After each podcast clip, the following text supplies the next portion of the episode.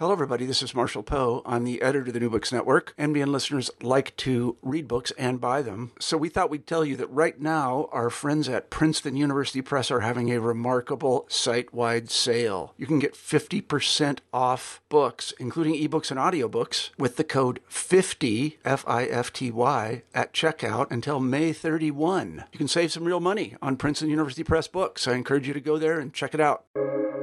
Welcome to the New Books Network.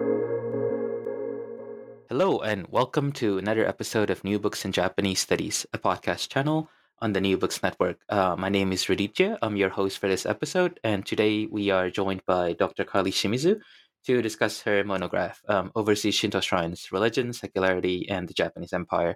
Uh, Dr. Shimizu is a postdoctoral researcher at Hokkaido University. Um, but before we get into the book, perhaps we can start with a little self introduction um, from you for, for, for our listeners who maybe are not familiar with your, your work. Uh, yeah. Um, well, first, uh, thank you so much, Rita, for uh, having me on this podcast. And um, yeah, so as you said, I'm uh, Carly Shimizu, and I'm currently a postdoctoral research uh, at Hokkaido University. Um, so my main research is about overseas Shinto shrines. So that's Shinto shrines located outside of the Japanese home islands. So that I sort of um, define the home islands as the pre Meiji Restoration borders. So that my research does include looking at shrines in places like Hokkaido and Okinawa, but also in Japanese former colonies like Korea and Taiwan, as well as non Japanese territories like Hawaii and the US. Um, I'm particularly interested in shrines' relation to the question of religion and secularism. Uh, so my research is really involved around that. But um, because this overseas shrines were also closely connected to Japanese imperialism. I'm also my my research is also really focused on the multi-ethnic question. Um, because an empire is by its nature multi-ethnic. So how did shrines deal with different ethnicities, um, particularly within Japanese, the Japanese empire? Um, Great, so yeah, thank you. Um, well, actually, yeah, sorry. Um, no, no.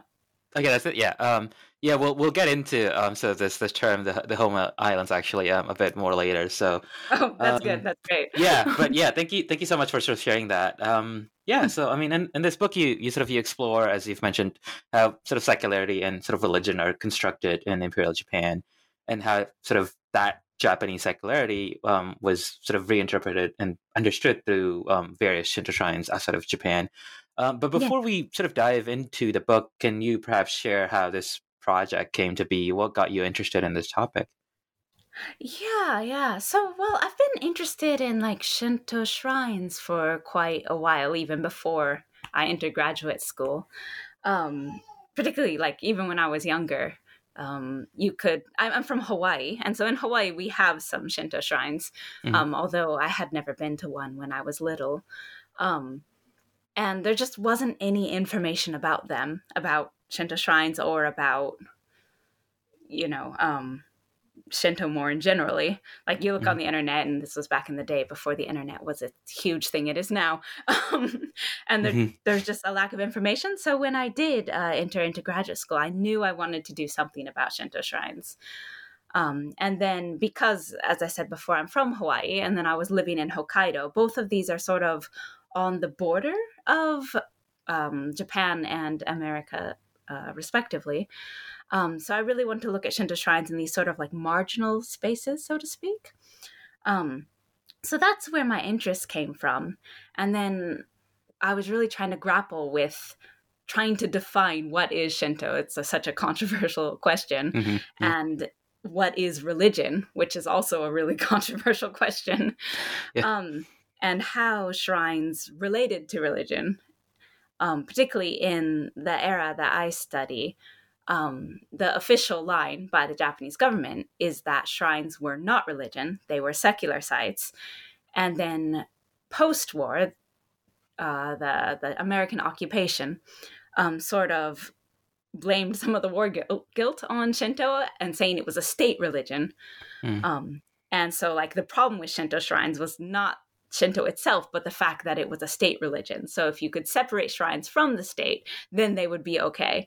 And um, so I just really this wanted to delve into that question um, in my research. And that's kind of what led to this book. um, and of course, from Hawaii and Hokkaido, um, I expanded out into the other areas where Japan had influence. Um, so again, it's it's colonies, also it's puppet states like uh, Manchukuo on the Chinese mainland. Um, not technically a colony, but treated sort of si- similar to it. And then also where there were major Japanese migrant communities. So that's Hawaii, uh, the west coast of the U.S., and then also Brazil. Um, so that's Yeah, that's yeah. kind of. I Mhm. just like. Um, I just really wanted to do something about uh, overseas Shinto shrines because it was such an understudied topic. In summary. Yeah, definitely. Thank you. Um, okay, uh, I, I, I want to start with something that uh, I think is essential to your book, and, and this um, has uh, sort of appeared, you know, before when when you when you just mentioned um, sort of explain about um, how you got interested. Um, and Yeah. please do feel free to sort of correct me if, if I'm wrong, but you're, you're sort of no. looking at the process of sort of how secularity was sort of established as an important element of the Japanese Empire. Um, and, and sort of you're, you know, obviously you're engaging with sort of other scholars like um, Jason Josephson Storm um, Yeah. and Isomae Junichi, who's are sort of also interested in sort of this this idea of like, well, well what is religion and what is secularity and how sort of the, the Japanese Empire during the sort of Meiji period sort of c- create that, you know, those, those sort of ideas. Can you perhaps provide sort of a, a brief um, explanation of, of what this secularity meant in sort of Imperial Japan? And how is it different from yeah sort of other secularities right and then it's it's, it's a difficult question i know but yeah maybe for but I'll do my best to explain it as, as clearly as I can. Um, so basically, um, the way I define so there's the question of secularism and secularization. And earlier research basically argued that as the world becomes um, like as the world develops, this sort of like progressive idea of history, like the world develops and becomes better, um, uh, religion loses its hold, like a superstitious religion loses its hold Yeah. on society, and societies become more secular. And then, um, generally, the example of this was in Europe, where church attendance has continually fallen, and people, and like atheism, and people stop believing in God and stuff, um, has grown in popularity. And then America was often used as an outlier because people in America, despite it being a you know first world nation, modern liberal democracy, um, were still pretty religious. Like they went to church and professed faith in Christianity and so on. Um, and then sort of, I mean, America was held up as the exception, but then many scholars looked at a bunch of other countries, particularly non-Western countries, and America's not the exception. Like Europe was the exception, and then, um, so they're kind of this like the secularization hypothesis was sort of criticized a lot, and so from that discussion, the idea of uh, like different types of secularism existing in different countries or different areas Mm. was born, so to speak, or was developed. Um, so in the West, we have a sort of liberal secularism, and it's heavily influenced by its Christian roots. Um, so it has certain ideas about time and space and history and um, all of that sort of thing. But then in other countries, they're going to have different ideas about secularism that are going to be influenced by their own heritage. For example, like a Confucian heritage or a Buddhist heritage, um, or in Japan, a Shinto heritage. Um, and so we can't talk about there being just one secularism or one secularity. We have to see secularism as a political project that nation states actually built and like deliberately uh, tried to instill into their population as a part of the modern mindset. And depending on that country and their various heritages, um, it's going to be different. You know, it's going to be, differ. I'm like they, they all have like similarities, right? Like they're all dealing with Mhm. like time and space, and obviously Asian countries were deeply influenced by Western colonialism and so on.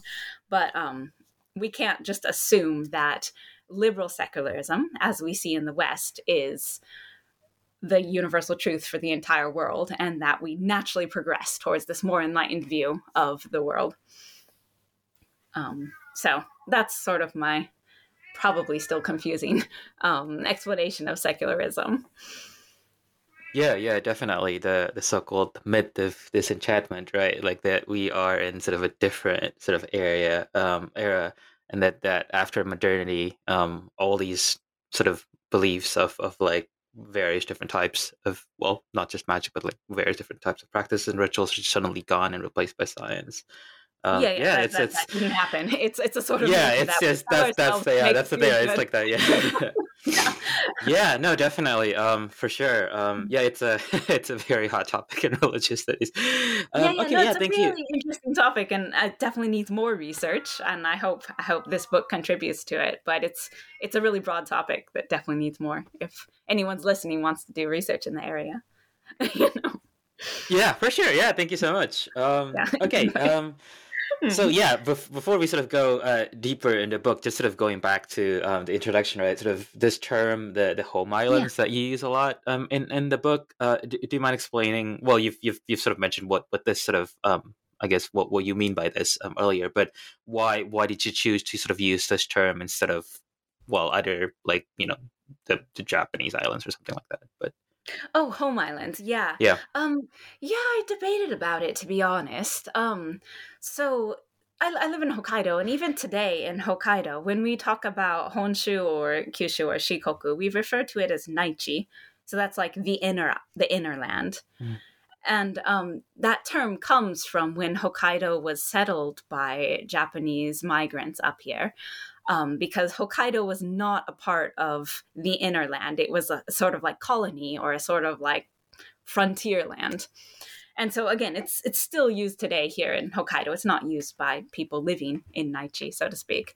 Um, so I was trying to find a uh, translation for that term, and I settled on home islands, um, which sort of draws parallels to British imperialism, I suppose, um, because those that's like the main the home the home islands of japan included only those three islands and then you had uh, gaichi like the outer lands um, which referred to the colonies so that'd be like taiwan and korea and so on um, so i felt it was really important to get into the mindset of people during this period that i'm mm-hmm. studying mm. um, in that they don't see Hokkaido as an integral part of Japan yet. It's still a frontier land. And same with Okinawa, although I don't talk a lot about Okinawa for various reasons um, in my book. But um, but yeah, so that's that's why I chose to use basically the historical terminology um, rather than adopt a post-war view of Japan, which sees Hokkaido as an integral part of Japan. Like that was not how it was seen before the war. Yeah, yeah, definitely. Interesting. Mm-hmm. Um, okay. Uh, well, that was all chapter one actually um and and in chapter two yeah for huh? for um, those who have not read the book um, yeah, yeah, no that's in, good for um in in chapter two um you sort of you you discuss um kashihara jingu as, as sort of yeah, um, yeah. well a a a um a case study um yeah. and and one of the most visible institutions sort of promoting well this version of Japanese secularity. Uh, yeah, particularly, yeah. you sort of you you focus on three aspects of um, the shrine that sort of help in this mm. effort, um, right? Um, historical, sort of modern, and public.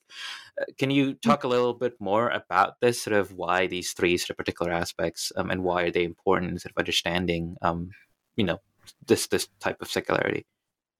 Yeah, so I really wanted to look at what separates, uh, like a legally secular site and a legally religious site um, because I'm arguing basically um, that shrines in this period were treated as secular sites. They weren't. They weren't secretly religious sites that the government was just saying they were secular. The hmm. government mm. actually treated them as secular sites. So, what differentiates those two spheres is secular sites are for the public, like anyone should be able to visit them just like a library or a city hall or a you know a public sports stadium or public park while religious sites are private so only members are really supposed to be visiting them um, and this is actually you can even see this today um, with the exception of really famous buddhist temples which anyone can go visit generally a buddhist temple is meant for its like member families. Like I can't just go to a Buddhist temple at in my small little town and like sightsee. That would be that would not be appropriate because it's a private site. But shrines, I can do that because shrines are public sites.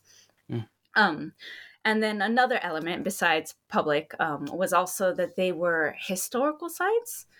Um, so particularly within the home island, so like at Kashihara Jingu, um, shrines were founded at sites which were connected or had some sort of significance to a historical figure. Um, during this period, uh, kami, by the, the Japanese government, kami were seen as real historical figures. So, like, Amaterasu is not like a mythical sun goddess. That's not how they talk about her. They talk about her as the imperial ancestress.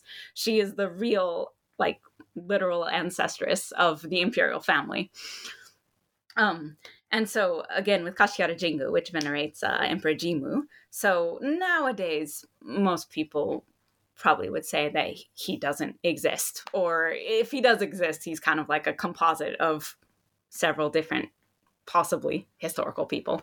Like there was no guy literally named Emperor Jimmu is what most scholars would say nowadays. But during this period, they're like, no, Emperor Jimmu, he was a real person. Here are like the historical records. This is literally the place he built his palace. And um, and so the whole goal of the shrine is to commemorate a historical event and a historical person. Um, and again, this contrast in with uh, religious sites, which are more focused on like transcendent figures that didn't physically walk in the land. Um, and then uh, finally about like modern. So, um, again, it has to do with this older idea of like religion being sort of antiquated or something that will be eventually evolved out of. Um, so, religion is the sort of thing that a lot of people, like secularists and atheists, um, were like, "Oh, it's a, just like an old superstition that we don't need anymore." Um, but if they looked at shrines like that, that would be very bad because shrines fold, were the basis of the Japanese state's legitimacy. Um, so shrines had to also be a part of modern Japan. And uh, in my book, I, I, look at only modern Japanese shrines, so shrines built after uh, the Meiji Restoration. Um, all the shrines I look at um, are new, basically relatively new. Um, and um, so, be, although they're doing sort of ancient rites, uh, like ancient Shinto rites, they were also integrating uh, modern technology and modern elements to it. Um, the Meiji government, they really wanted to modernize Japan. Like that was part, that was a major part of the big project. And Shinto shrines were part of this modernization effort. So they weren't meant to be like um, a site where, uh, how can I say it? Um, that's very like antiquated and only in the past. They're meant to be a part of the modern day world with trains and electricity and that sort of thing. Um, so I I, re- I, basically chose these three elements because I felt they were very important for differentiating, um, or for uh, showing how shrines were treated as secular sites, just like public parks and that sort of thing, in comparison to religious sites during this period. Yeah. Yeah, yeah, definitely. Mm, very interesting. Um, okay. Uh, in addition to sort of those three aspects, um, in, in sort of many of your um, case studies, you would include a discussion on space and time as well, um, and Yeah, how yeah. those two sort of help, yeah, in sort of constructing, well, sort of a, reality, right, of, of sort of this Jap- reality Mm. built upon this concept of Japanese secularity that is um, antagonistic to Western secularities. Um, Yeah. Can you sort of maybe yeah go, go through sort of this this understanding or, or um, why this is sort of important? Yeah, yeah. So I I sort of identify um, space, time, and ethics as the three elements of secularity that I look at in this book. Um, obviously, um, there's secularity is a huge topic, so there are other elements as well, but those are like the three major ones that I look at. And um, so, in particular, you would think that space and time, like these are just scientific facts, right? Like we can just like use science and understand them Yeah, and that's yeah. true whether you're in Japan or in, you know, Europe. And that's not actually true. Like our conceptions of space and time and of course ethics as well um depend on are are culturally influenced, we can say. So in uh, like the maps are a really easy example. So in if you grow up in America or Europe, um, if you look at the world map in your classroom, you know, England is in the center of the world map, yeah. right? And you can clearly see um, America, like the American continents on one side. Europe on the, sort of in the center, and then we have like the rest of Asia. And like I'm from yeah. Hawaii, so Hawaii is often like in a little box put outside because yeah. no one cares about Hawaii. I mean, in the West, you know. Um, but in Japan, instead of having that like Britain or that uh, like European centric idea of a world map, they sort of turned it around and put Japan in the center, Japan and the Pacific Ocean in the center. Um, and then, you know, it was um, the American continents and Europe, which are pushed to the side or cut, cut, in, you know, cut in a weird place. Hmm. Um, so how we envision um, space depends on how we're taught as kids, basically. And it's the same thing with the number of continents. You would think that the number of continents would be a scientific fact, right? Like when I was a kid in America, I learned that there were seven continents. But if you actually look at the map, you're like, actually, not really, because Europe is not its own continent. like, wait, what? You know? um, and so Japan didn't adopt that seven continent system because it's obviously like Eurocentric. Um, and so they made their own version, which again really emphasized Japan and the Pacific.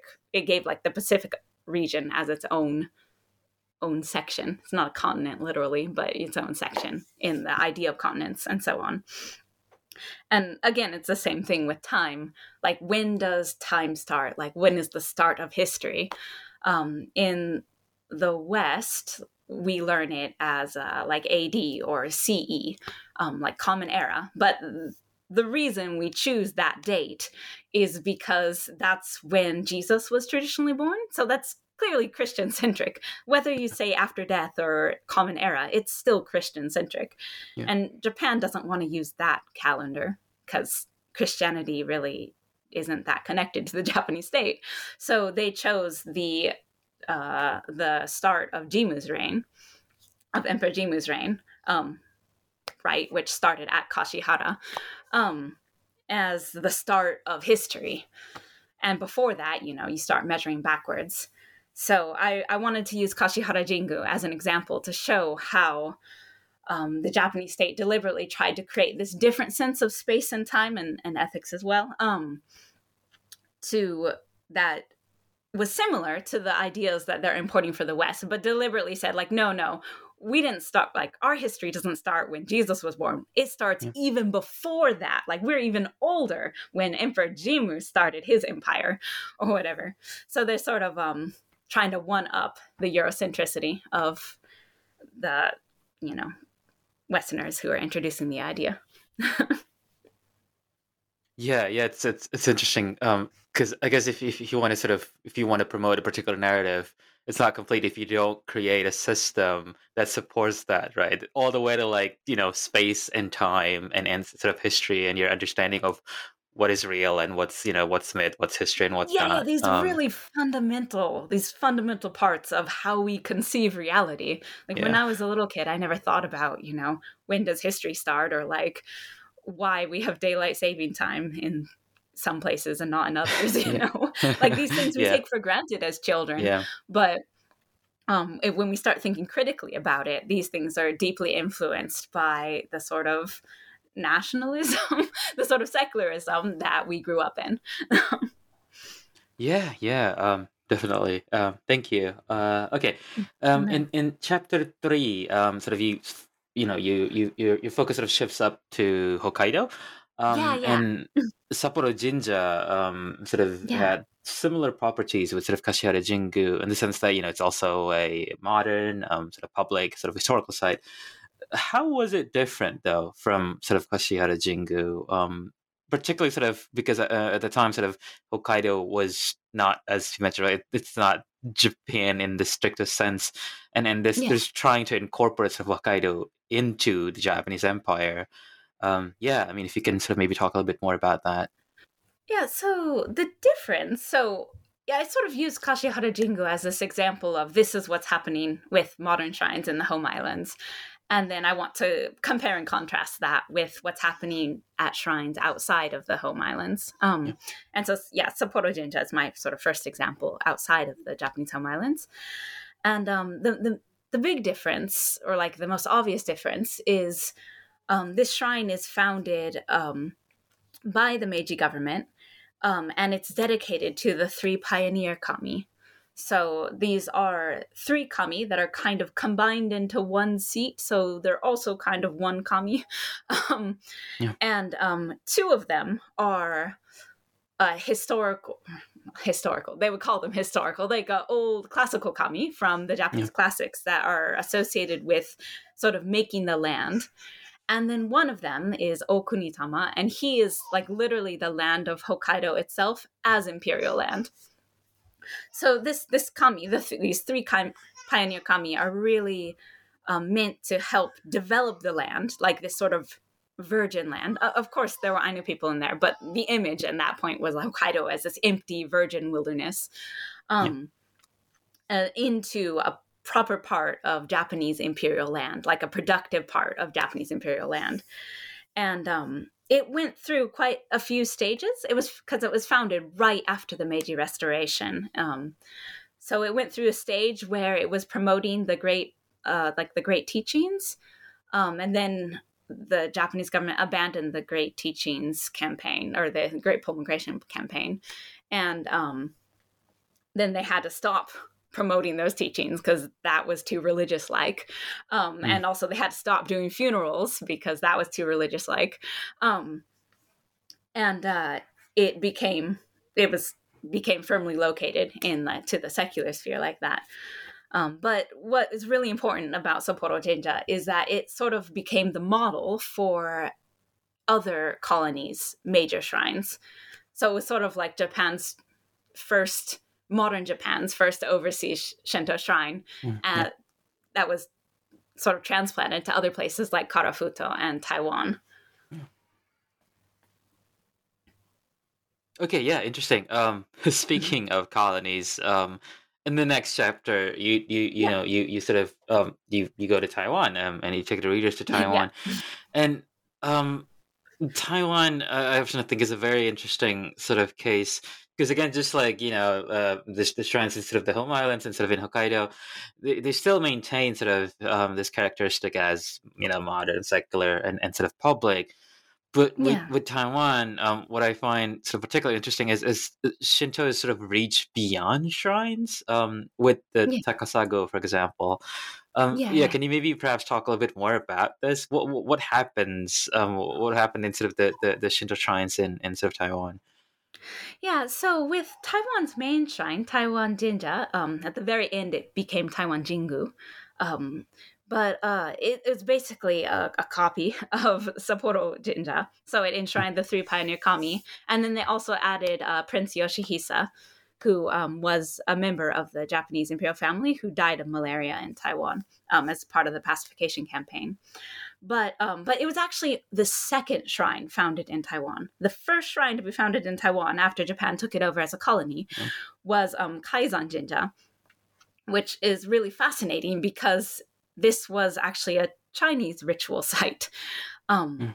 and the it enshrines uh, Koxinga, who is um who or who was I should say a half Japanese, half Chinese like merchant pirate and he was loyal to the the Ming dynasty in China, so he was mainly Chinese, but um, but basically the Japanese governor of governor of Tainan, when the, the new colonial governor, he came and he was like, "We should make this site into a proper Shinto shrine," and hmm. so they added Shinto elements but they kept a lot of the Chinese elements. So um, there's this great video of its annual festival, and it's got like Chinese style palanquins bouncing up and down, and like Chinese style flags, and great that great Taoist music and everything. In addition to the more somber Shinto style ritual.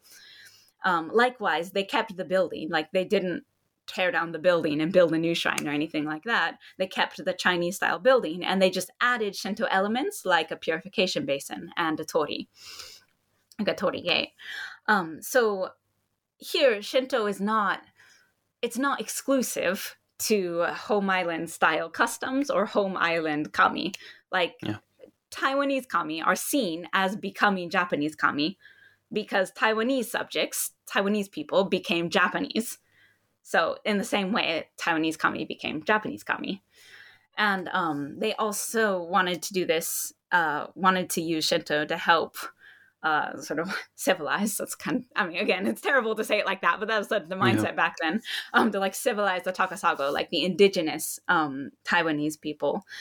And again, they weren't so concerned about uh, assimil- mm, yeah, like they weren't so concerned about assimilating them, so to speak, but more just like civilizing them.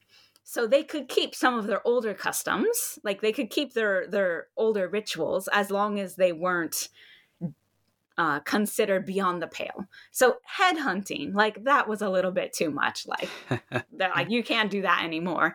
However other things like uh, indigenous clothing or indigenous dancing they're like yeah you can do that as a shrine. And in fact some people some uh, japanese policemen would advocate for that because they felt if they allowed the takasago and um, well, the indigenous people to keep some of their customs then they're more likely to embrace the Jap- the selected Japanese customs that they were trying to get them to embrace. So um, there, there's sort of an image of Shinto shrines in the Japanese Empire as being really focused on um, assimilating the like the imperial subjects. So like, oh, you have to be just like Japanese people, but Yeah. actually, we don't see that at shrines. Like there were Japanese officials, of course, strongly advocating for that and persecution of indigenous customs and so on. I'm not saying Yeah. that that didn't happen because it did, but in the case of shrines specifically, um, a lot of Shintoists overseas were really happy to include and sort of subsume. So they're treating them as second class, but they're saying they're still permissible as a part of a sort of like Taiwanese Japanese identity.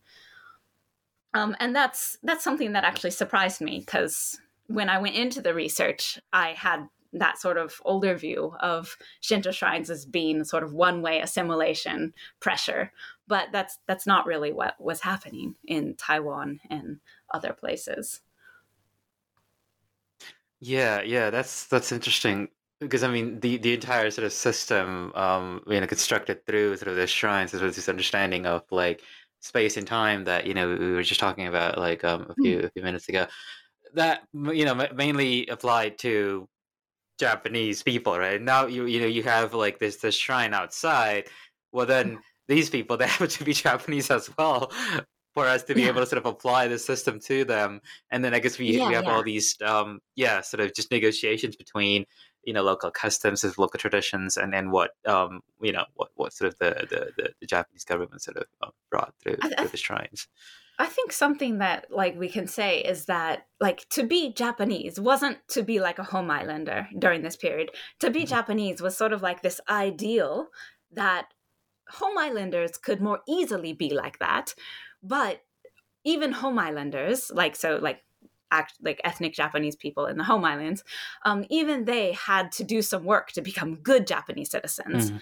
So just because you assimilate to home island customs, that doesn't make you a good Japanese citizen. Like being a Japanese citizen was something um, not limited to just the home islands. And so, especially um, with the Takasago, who were really great um, help in World War II and so on, um, like a lot of them were really praised for being like ideal Japanese citizens, not bec- not because they assimilated, because they didn't, but because you know they gave their life for the Japanese emperor. Um, and well, yeah, anyway, So Yeah, it- yeah. quite fascinating. yeah, no, definitely. Um, very, very interesting. Um, okay. Um, yeah, thank you. Um, so in, in the sort of the last chapter, um, you, Hmm. you know, well, you take the readers to Hawaii, um, Yeah. which in, in many ways, you know, um, was different to other case studies, and and and, and Hawaii too was, was really interesting for me because I remember you you gave a talk about this sort of particular um, sort of the Hawaii case. Um, at Kyudai, and back then I didn't Yeah. even know that there um, are sort of you know Shinto shrines outside of Japan, and I, I was Yeah, just like, oh, this this this is a you know it's a very interesting sort of idea that I just completely um sort of missed, I guess. Um, yeah, yeah. so Most while um, yeah. Oh, sorry. Um, well, oh, anyway, well, yeah, so, go on. um, yeah, because the, the, the shrines, you know, they, they were sort of considered as secular sites, sort of sort of maintaining the same understanding with, with sort of central shrines in sort of the home islands, but because they're not located in Japan and not in, in sort of any you know in sort of any of the colonies, um, uh, this led to sort of some I guess discrepancy with sort of their legal status, right? With sort of yes. um, the case of the um, Hawaii Izumo Taisha, for example. Um, yeah. yeah do, do you mind sort of going over some of these issues that um, shrines in sort of Hawaii um, face because they're not in Japan anymore? Um, yeah, yeah, yeah. Yes, so Hawaii was, is a really interesting case study because you have um, a majority Japanese population there. So um, there's over 40% of the population in Hawaii is Jap- ethnic Japanese. Some of them are uh, Japanese Americans, so dual citizens.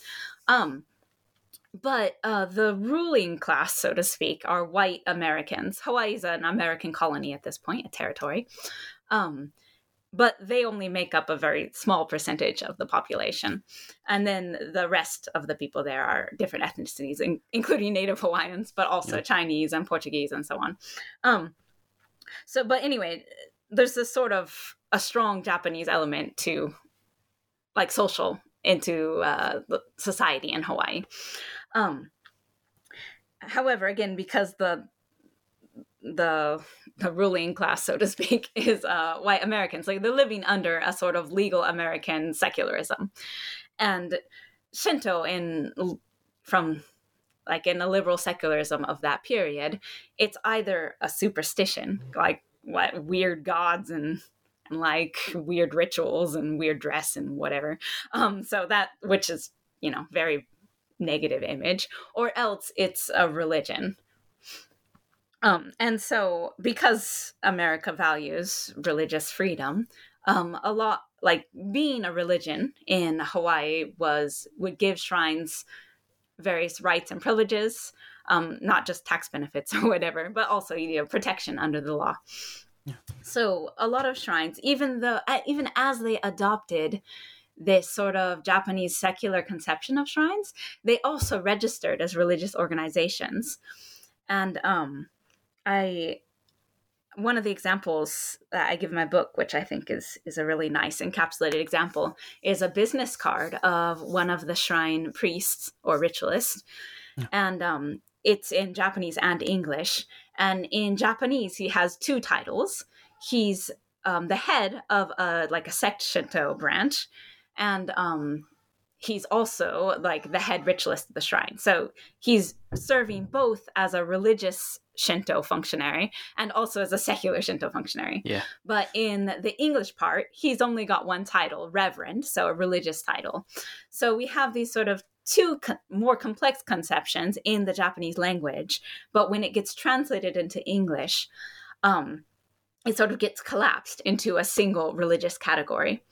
Um, so we can see this sort of translation of the Japanese secular sphere being translated into the American religious sphere. Um, we did, uh, I, like, I also want to talk about how, particularly in the 1940s, when Japanese in Hawaii were really concerned about like proving their loyalty to America um, due to the war tensions. Yeah. Um, you did see some of this, like uh, some Shinto, secular Shinto rites being transferred to American figures. So, um, like school children being asked to bow before the portrait of George Washington and George Washington and King Kamehameha. So these are the founders of America and the Kingdom of Hawaii, respectively, being yeah. venerated as kami. Um, and so we also see some of this again secular Shinto being applied to the American state, but um, even more than that, uh, Shinto was sort of translated into the American religious sphere, and that became really important post-war, um, which I don't know if you want to talk about it later or not. But in in the post-war, um, the American government confiscated all the Shinto shrines in Hawaii because they're like these are these are secular Shinto sites. So these are basically enemy territory, like from the government. And the shrines had to um, go to court and argue like no no we're not secular sites we're religious sites we've always been religious sites we have these yeah. connections to sect shinto which is religious shinto and they won that court battle and so that's why not most of them but some shrines were able to revive post-war and get their land back from the the government the american government yeah, yeah, fan- fantastic. Uh, that actually connects really well to um, my next question, um, yeah. which is sort of uh, probably also going to be our final one. Um, yes, just to sort of close off our, our sort of conversation, um, hmm. uh, I was wondering if you can maybe talk about the, the legacy of these shrines, right? Um, I'm, I'm more on the sort of contemporary side, so I'm sort of very interested in um, sort of the, I guess, you know what happens now with sort of these overseas shrines uh, especially yeah. you know in, in, sort of the popular imagination you know shinto has always been understood as something that is specific to japan and you know obviously through mm. your sort of book and through your case studies you've, you've demonstrated how there were attempts to sort of create an image of shinto um, that is um, not just modern and secular but also um, universal to a certain extent um, with sort of, you ah, know yeah. hawaii and taiwan and all that right um, so yeah, you mentioned a little bit about what, what happened in Hawaii post war. Um, mm. uh, w- yeah, what about sort of in, in sort of Taiwan or in sort of um, Manchukuo or sort of any of these other um, sort of overseas shrines? Um, what what happened after um, yeah after the war? Yeah, so it's it's really interesting because so after the war, um, right, there was this idea of state Shinto being guilty for Japan's war aggression, and um, and so there was a decision whether to just abolish all of Shinto shrines, like close them down, can't can't do them anymore, or else they could be revived, not revived, but um, continue existence as religious sites. Um, and so the American occupation decided that shrines can be religious sites, um, as they just have to cut all ties with the government. And so if we have shrines overseas like shouldn't they be able to continue as religious sites as well like what about like in hawaii and so on mm. um and what we find is that shrines within japan's post-war borders so that's the home islands and okinawa and mm. um Hokkaido, shrines were able to easily become religious sites. Like even Hokkaido Gokoku Jinja and, and uh, Yasukuni Jinja, who are yeah. were, which are really connected to like war related rituals, they were allowed to become religious sites, pr- private religious sites. Um, however, all the shrines overseas weren't allowed to become religious sites. Um, for example, in Korea, there were actually um, people uh, in Korea who wanted to turn uh, one of the shrines, uh, Keijo Jinja, into a religious site, but they were like, no, you're not allowed to do that. We're going to tear it down. Um, and so mm-hmm. they tore it down. Um, the Japanese government tore it down. And the American government gave permission for the Japanese government to tear it down. Um, and because these were considered secular sites, these lands and assets were handed over to the new government. So, in the case of Korea, the, the new South Korean government, in Taiwan, it was uh, the Republic of China. And um, again, Taiwan is a really interesting example um, because the Republic of China, it didn't have a lot of money. So it actually used these shrines, like the buildings and everything. They didn't tear them down, they just used them for new purposes. And uh, a lot of them became what they call martyr shrines.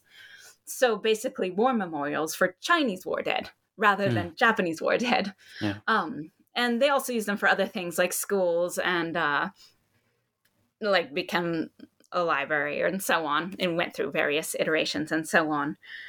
Um and well in comparison korea generally the korean government just tore everything down um and didn't reuse the sites um much.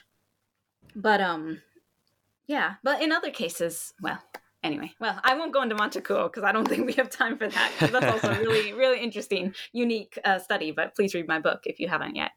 Um, but, yes, um, please do. Yeah. for everyone listening, yeah. Yeah, yeah. But in, in comparison, then in Hawaii, um, again, the shrines were confiscated as secular sites, but then a court battle allowed shrines to regain that land. Um, so um, some shrines, about mm, well, I often say eight, but I don't. Some of them are not really active anymore. It's it's really difficult situation in Hawaii, like financially for shrines. Um, and then uh, and actually Brazil is also a really interesting case because there weren't many shrines built in Brazil pre-war because the Japanese government prohibited it because they didn't want to get on the bad side of the Catholic society. Um, but post war, a lot of the Japanese migrants started building a bunch of Shinto shrines, but they tended to be more religious in character than we saw in the pre war. So it's, it's quite interesting because in Brazil, it's really the post war that you see the a boom in shrine building, so to speak. Hmm. Yeah. So, so yeah, yeah. I hope I answered your question there. oh yeah, no, definitely. I mean, it's it's really interesting because I mean, you know, from from sort of um sort of our conversation and sort of from your, your your book, I think it really shows how you know um in sort of all these sort of Shinto shrines in pre-war times, just because how closely connected they um, were to imperial Japan, sometimes they maintain maybe more than one sort of conception of sort of secularity, right? And then depending on the site they are in, people sort of interpret them in different ways, understood them in different ways. And once yeah, the yeah. you know once once the Japanese Empire um, you know fall, that just completely um, you know it was just completely destroyed and replaced with something else um, interesting or turned into something else, I guess. Um, yeah, yeah, yeah. Yeah. Okay. Yeah. Well, um, thank you so much for sort of this enlightening conversation. I'm afraid we've taken uh, way too much of your time. Uh, before we say goodbye, um, yeah, maybe can you sort of um, share what project you're currently um, working on?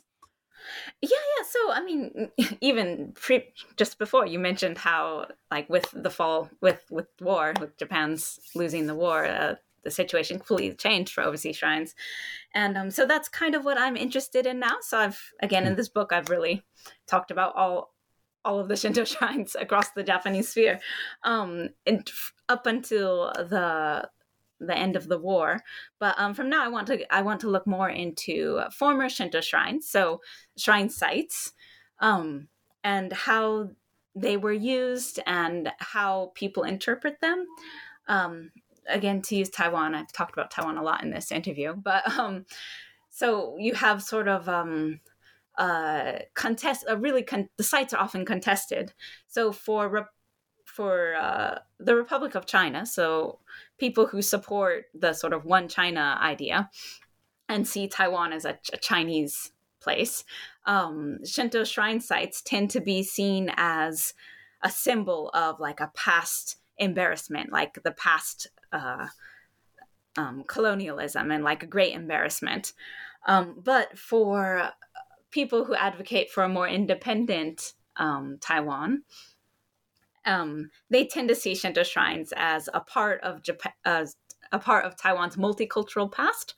So Taiwan has been colonized by many people. So like um, like the Dutch and the Spanish and the Chinese and and Japan, of course. Um, so they see shrines as just one part of a multi-ethnic past.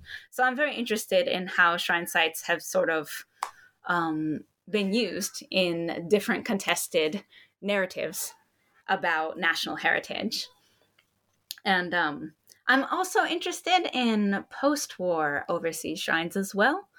Um, it's really interesting to see how post war shrines pick up different narratives from the past. So some of them tend to have a more religious uh, narrative, while others tend to be more on the secular side. Um, and so I, I'd be really interested in seeing how Shinto shrines founded post war also dealt with this connection between religion and secularism. So, but again, I'm just starting my research into those areas. So hopefully some good stuff will come out of that. yeah, yeah. I mean that that definitely sounds like a, a very interesting project. Um, yeah, for for uh, for those interested in learning more about sort of overseas Shinto shrines, please do check out the book. Um, and please do look forward to Dr. Shimizu's next project. Um, and I will see you next time. Bye bye. thank you so much for having me.